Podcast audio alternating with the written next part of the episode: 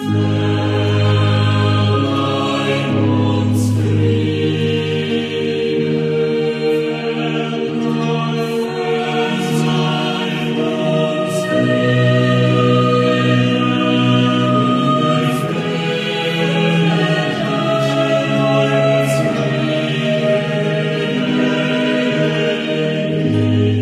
Schütz hat mich total beeinflusst und die Tatsache, dass wir letztlich auch das erste Mal mit so einer Halbkugel gearbeitet haben, hat sich auch nur dadurch ergeben, dass er diesen Surround-Aspekt mitgebracht hat und so eine Technik zu wählen, um dann daran anzuknüpfen fürs 21. Jahrhundert. Sounds like Schütz.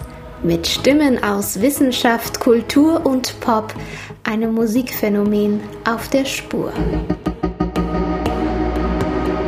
Mit Anfang 20 reist Heinrich Schütz nach Venedig, dem damaligen Hotspot für Kunst und Kultur. Umgeben von Menschen aus aller Welt lernt er im berühmten Dom San Marco den Surround Sound des 17. Jahrhunderts kennen. Doch wie funktioniert er eigentlich so ganz ohne Lautsprecher? Wer war Giovanni Gabrieli und was können wir rund 400 Jahre später noch heute von ihm lernen? Genau darum soll es in der ersten Episode dieses Features gehen. Der Sidekick kommt von Fabian Russ. Mit seiner 3D-Komposition Kaleidoskop der Räume holt er Schützmusik ins Hier und Jetzt.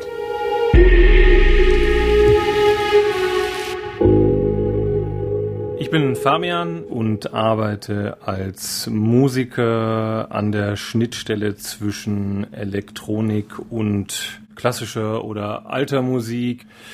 Und meine Anfänge oder meine ersten Berührungspunkte mit Surround Sound waren wirklich auch in meiner Arbeit vor mehr als zehn Jahren, dass ich mit vier Lautsprechern um mich herum saß, die ich gerade so verkabelt bekommen habe. Und als es dann lief, habe ich gedacht, jetzt wäre es super, wenn sich die Musik auch noch um mich herum bewegt. Und das ist das, was ich mit Surround, also letztlich umgebend, verbinde. Und ich glaube, dass Schütz damals, als er nach Venedig gereist ist, auch wusste, dass das einfach nochmal ein ganz anderes Baden im Klang ist.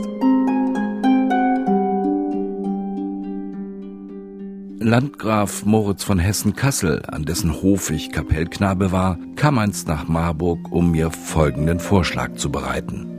Er erzählte mir, dass in Italien ein hochberühmter, aber doch ziemlich alter Musiker und Komponist lebe, den ich keinesfalls versäumen dürfe, zum einen zu hören, zum anderen, um von ihm zu lernen. Um diese Reise des Kennenlernens und des Studierens möglich zu machen, bot er mir ein sehr großzügiges Stipendium an, das sich summa summarum auf 200 Taler jährlich belief. Als ein junger Mann nahm ich sein Angebot dankend an und reiste 1609 nach Venedig.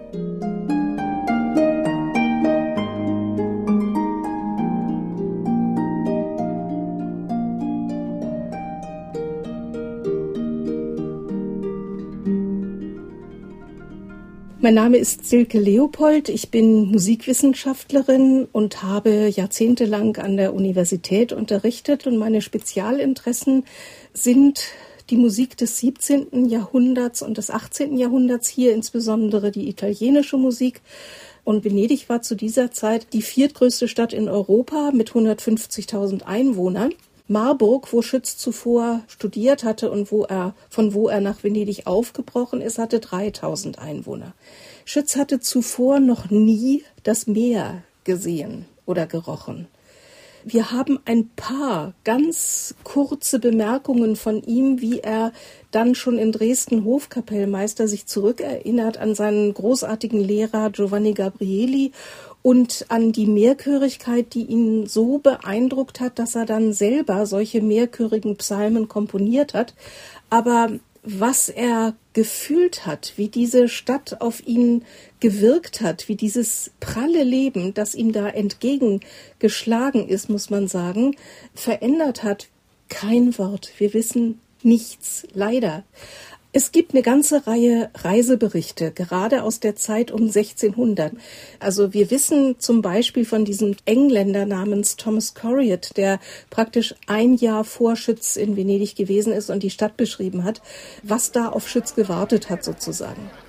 Das Einzigartige der Lage Venedigs ist derart, dass sie bei allen Fremden, die ihrer zum ersten Mal ansichtig werden, Erstaunen hervorruft und sie zu Bewunderung hinreißt. Die Stadt wird von einem recht schönen Kanal in der Mitte geteilt und ist in Form eines römischen S angelegt. Beide Seiten des Kanals zieren viele großartige, prunkvolle Paläste, die nah am Wasser stehen und einen herrlichen, wundervollen Anblick bieten. Der schönste Ort der ganzen Stadt, die wirklich von bewundernswerter und unvergleichlicher Schönheit ist, und ich denke, kein Ort der Welt kann sich damit vergleichen, ist die Piazza das heißt der Marktplatz von San Marco. Seine Herrlichkeit ist wahrhaftig so unfasslich, dass er, als ich ihn zum ersten Mal betrat, meine Sinne verwirrte, sie mir sogar raubte. Hier erblickt man die großartigste Architektur, die irgendein Ort unter der Sonne hervorbringen kann. Und der Menschenandrang ist so groß, dass man mit vollem Recht Orbis statt Urbis Formu sagen könnte, das heißt Marktplatz der Welt. Und dieser Thomas Corriott beschreibt sehr ausführlich, was er in Venedig für Musik hört und findet also den Gesang ganz großartig, findet diese, diese Kirche ganz großartig, findet diese, diese Musik, die Orgelmusik und was er alles da hört, ganz großartig und schreibt sehr ausführlich darüber in seinem Reisebericht.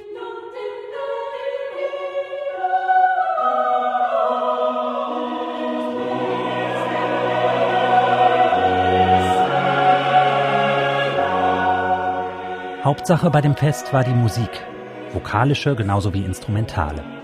Sie war so schön, so einzigartig, so bewundernswert, so unübertrefflich, dass ich während der ganzen Zeit mit St. Paulus in den dritten Himmel entrückt war.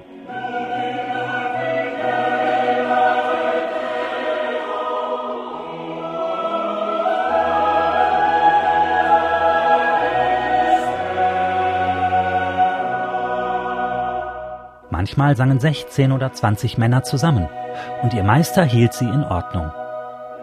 Während sie sangen, spielten auch die Instrumentalmusiker. Bisweilen spielten 16 gleichzeitig auf ihren Instrumenten.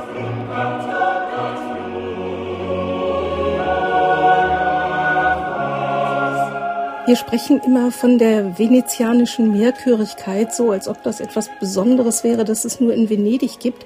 Das stimmt aber nicht. Also man hat im 15. Jahrhundert schon in Norditalien, etwa in Padua, angefangen, die Kirchen so mit Chören zu besetzen, dass sozusagen die Musik aus allen Ecken gleichzeitig erklang oder nacheinander so im Echo. Und je mehr Chöre man in einer Kirche positionieren konnte, umso reicher war man, weil Musiker ja Geld kosten. Und das haben dann vor allen Dingen die venezianischen Dogen erkannt. San Marco war ja nicht die Bischofskirche in Venedig, sondern es war die Kirche des Staates, also die Kirche des Dogen. Und je mehr, je prächtigere Musik in der Dogenkirche erklang, umso mehr färbte das natürlich auch auf die Pracht der städtischen Herrscher, also der Dogen, ab. Und insofern ist Venedig dann zu einem Zentrum dieser Mehrkirchigkeit geworden und dann vor allen Dingen unter der Ägide der Gabrielis, also Andrea Gabrieli und sein Neffe Giovanni Gabrieli, der dann auch der Kompositionslehrer und Orgellehrer von Heinrich Schütz geworden ist. Und das war so an der Wende vom 16. zum 17. Jahrhundert, also so 1580 bis etwa 1610. Ich gehe mal davon aus, dass Gabrieli zweifellos einfach fasziniert war. Ja, also wir haben auch viel in Kirchen gearbeitet. Ja, man kann dort sozusagen Ewigkeit herstellen in gewisser Weise. Gabrieli hat für seine Ideen zur Mehrchörigkeit sich vor allen Dingen wohl an dem Raum orientiert, in dem er seine Musik machen musste. Das heißt, an der Markuskirche, die ja insofern eine besondere Architektur hat, als sie kein Langschiff hat, wie so westliche Kirchen, sondern einen sogenannten griechischen Plan. Sie ist also eine, eine, wenn man so will, Hallenkirche. Und in diesem Quadrat musste man die Musiker so positionieren, also so aufstellen, dass sie irgendwie diesen Raum bespielen konnten. Und da ist er wohl auf die Idee gekommen, oder nicht auf die Idee, das hatten vor ihm andere gemacht, aber er hat es in besonderer Weise ausgestaltet, dass er teilweise Vokalchöre und teilweise aber auch Instrumentalchöre an den Pfeilern hingestellt hat, sodass die sich sozusagen über Kreuz und im Karree ansingen und anspielen konnten. Und dadurch, dass die Markuskirche auch noch diese hohe Kuppel hat, hat sich die Musik praktisch im ganzen Raum verteilt.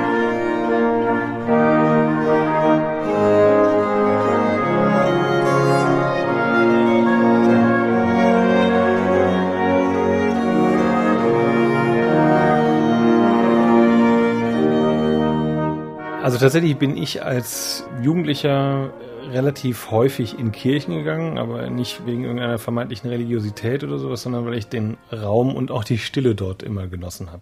Dass ich dem beruflich sozusagen immer wieder begegnen würde, war mir damals noch gar nicht so klar.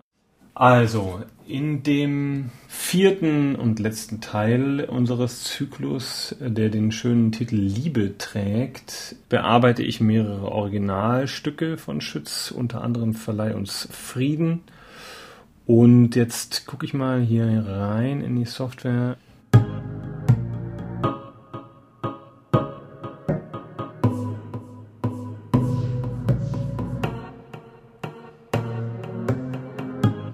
Und schon sind wir im Hip-Hop, weil es sich wiederholt, also wenn wir das denn wollen.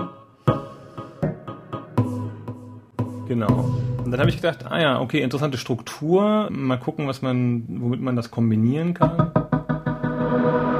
habe mir sozusagen noch ein anderes Instrument rausgesucht. Das wiederum ist jetzt was, was aus dem Rechner stammt. Das hat jetzt mit Schütz gar nicht so viel zu tun.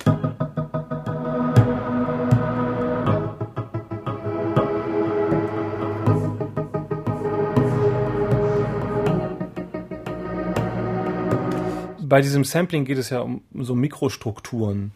Und jeder, der ein bisschen mit Hip-Hop zu tun hat, weil letztlich ist es eigentlich eine Technik, die aus dem Hip-Hop stammt, weiß, wenn sozusagen nicht alles stimmt, was das Sample angeht und die Idee, die man mit diesem Sound, den man da entdeckt hat, verbindet, dann tut das Sample nicht, was es tun soll. Also wenn man zu früh oder zu spät in dem Stückchen einsetzt, dann kann es sein, dass sich dass Verschiebungen entstehen, die einen bestimmten Rhythmus nicht mehr funktionieren lassen und und und und und.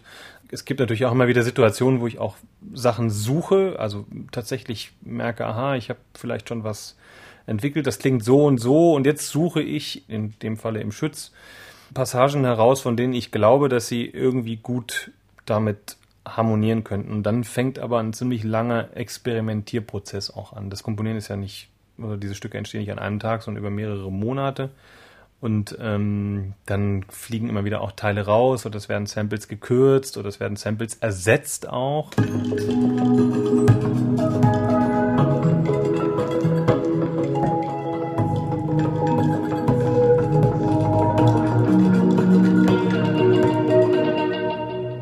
Musik erarbeitet, die man später im Raum wandern lassen möchte, dann sammelt man ja über die Jahre Erfahrungen. Und zwar Erfahrungen einerseits, was man mit zwei oder vier oder acht Lautsprechern oder 16 Lautsprechern oder 300 Lautsprechern machen kann.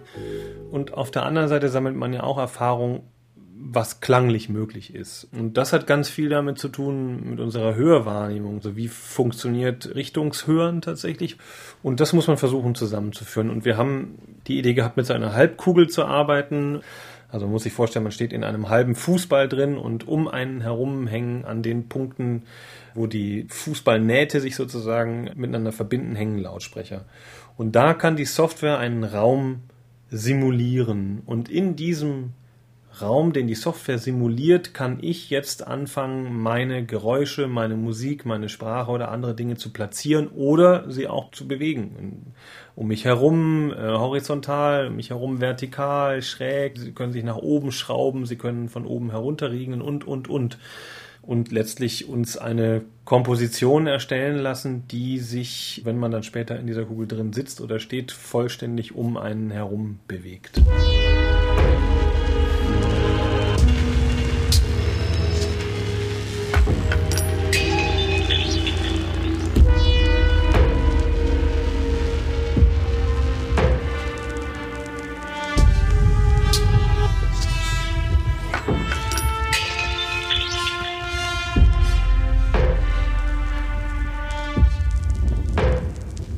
Ist natürlich auch eine Andeutung. Ne? Es ist nochmal was ganz anderes, im Markusdom zu stehen und diese Sachen von den Emporen herunterzuhören, auch einfach weil man optisch nochmal einen ganz anderen Eindruck hat. Aber trotzdem glaube ich, dass es im 21. Jahrhundert auch völlig in Ordnung ist, mit Hilfe von Technologie eben solche Sachen nachzubauen. Also das finde ich gehört sowieso zu den wichtigsten Erkenntnissen für mich als Musikhistorikerin, dass bestimmte Dinge einfach verschwinden und dann 100 Jahre später wieder aufkommen und dass wir vor allen Dingen das Privileg haben, äh, das rekonstruieren zu können, weil es die Notenschrift gibt und weil es Bücher gibt, in denen beschrieben wurde, wie man damals Musik gemacht hat wir können uns vorstellen, dass Menschen, die zum ersten Mal im Markusdom so eine mehrchörige Aufführung gehört haben, zuvor in ihrem Leben noch nie so laute Musik gehört hatten das ist schwierig für uns, uns das vorzustellen, weil wir alle ganz anders aufgewachsen sind schon. Aber vielleicht können so die Älteren unter uns, so meine Generation, sich das noch vorstellen, als wir zum ersten Mal Stereo gehört haben oder zum ersten Mal diesen Surround-Klang. Da waren wir auch überwältigt, weil bisher die technischen Möglichkeiten so waren, dass der Ton irgendwie mono aus irgendeiner Richtung kam und auch natürlich so, so ein Gemuschel war. Also was das bedeutet, wenn man plötzlich also so eine Art Klangbrille aufsetzt, mit der man von allen Seiten Musik bekommt, das ähm, müssen wir uns immer wieder klar machen. Das war etwas ganz, ganz Besonderes. Ich glaube, dass Schütz damals, als er nach Venedig gereist ist, erstmal baff war und dann sich zügig gefangen hat und sich gedacht hat, oh, es wäre schon richtig gut, das vielleicht eines Tages auch in Deutschland, also das in Deutschland damals ja noch in dem zergliederten Ansammlungen von einzeln regierten Gebilden irgendwie umzusetzen. Ja.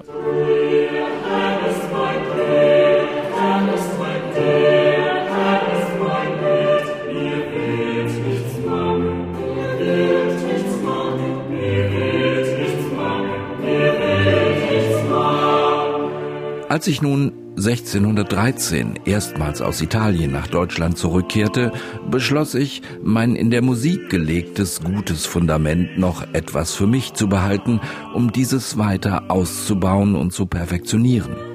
Auch wenn ich meine Geste als viel zu gering und wenig erachtete, widmete ich Landgraf Moritz zum Dank für meine Zeit in Venedig die Psalmen Davids, ein Werk in deutscher Sprache, aber in der italienischen Manier, die ich eben dort von meinem lieben und in aller Welt hochberühmten Giovanni Gabrieli erlernt hatte.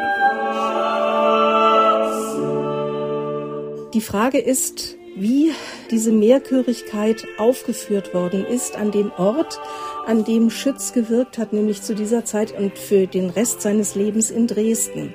Das ist ganz interessant, weil die Schlosskapelle ja jetzt wieder zugänglich ist und man da auch wieder Konzerte machen kann. Diese Schlosskapelle ist nur ein Bruchteil dessen groß, was äh, der Markusdom groß ist. Und er hat da zu faken versucht, wie man San Marco auch in dieser kleinen Schlosskapelle inszenieren kann.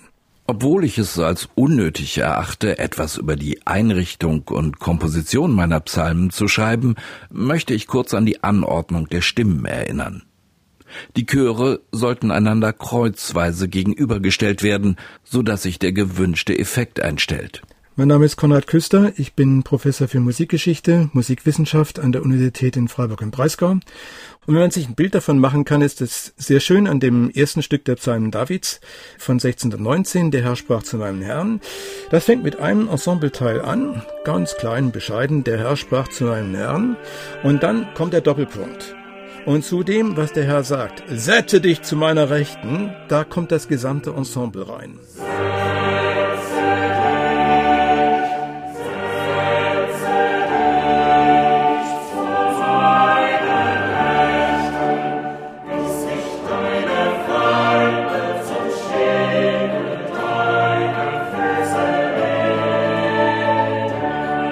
Das muss ein überwältigender Eindruck gewesen sein für ein Publikum der Zeit. Und Schütz macht das noch so, dass er deutlich macht, die Musiker musizieren nicht exakt gleichzeitig, sondern das Z, den Zischlaut des Sätze, den lässt er mehrfach hintereinander gestaffelt einsetzen, so dass das gewissermaßen unkoordiniert wirkt, aber dadurch noch viel mehr Power erhält. Und solche Raumklänge, mit denen hat Schütz bis ans Ende eigentlich seiner, seiner äh, aktiven Zeit experimentiert.